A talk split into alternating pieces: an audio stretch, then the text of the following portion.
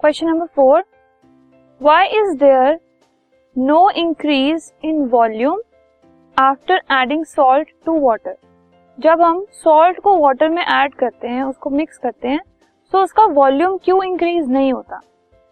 क्योंकि जब हम किसी भी वाटर कंटेनर के अंदर अगर हम सॉल्ट को ऐड कर रहे हैं फॉर एग्ज़ाम्पल ये एक वाटर कंटेनर है, इसमें हमने सॉल्ट ऐड किया। ठीक है? सॉल्ट ऐड करने के बाद हम उसको स्टर करते हैं।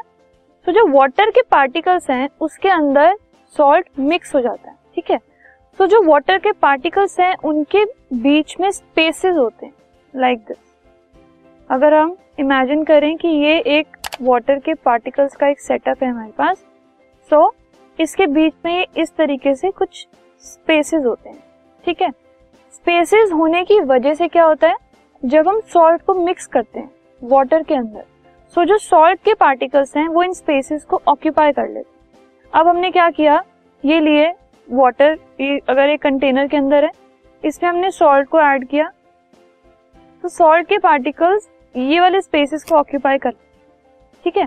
तो उसकी वजह से क्या हुआ? जो वाटर का जो वॉल्यूम था फर्दर जो सोल्यूशन का वॉल्यूम होगा, वो भी सेम रहता है। वो इंक्रीज नहीं होता, क्योंकि सॉल्ट ने एक्स्ट्रा जगह तो ली नहीं।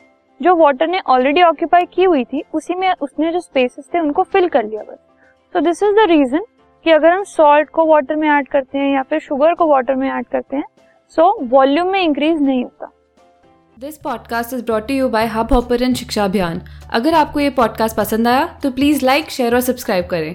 और वीडियो क्लासेस के लिए शिक्षा अभियान के यूट्यूब चैनल पर जाएँ।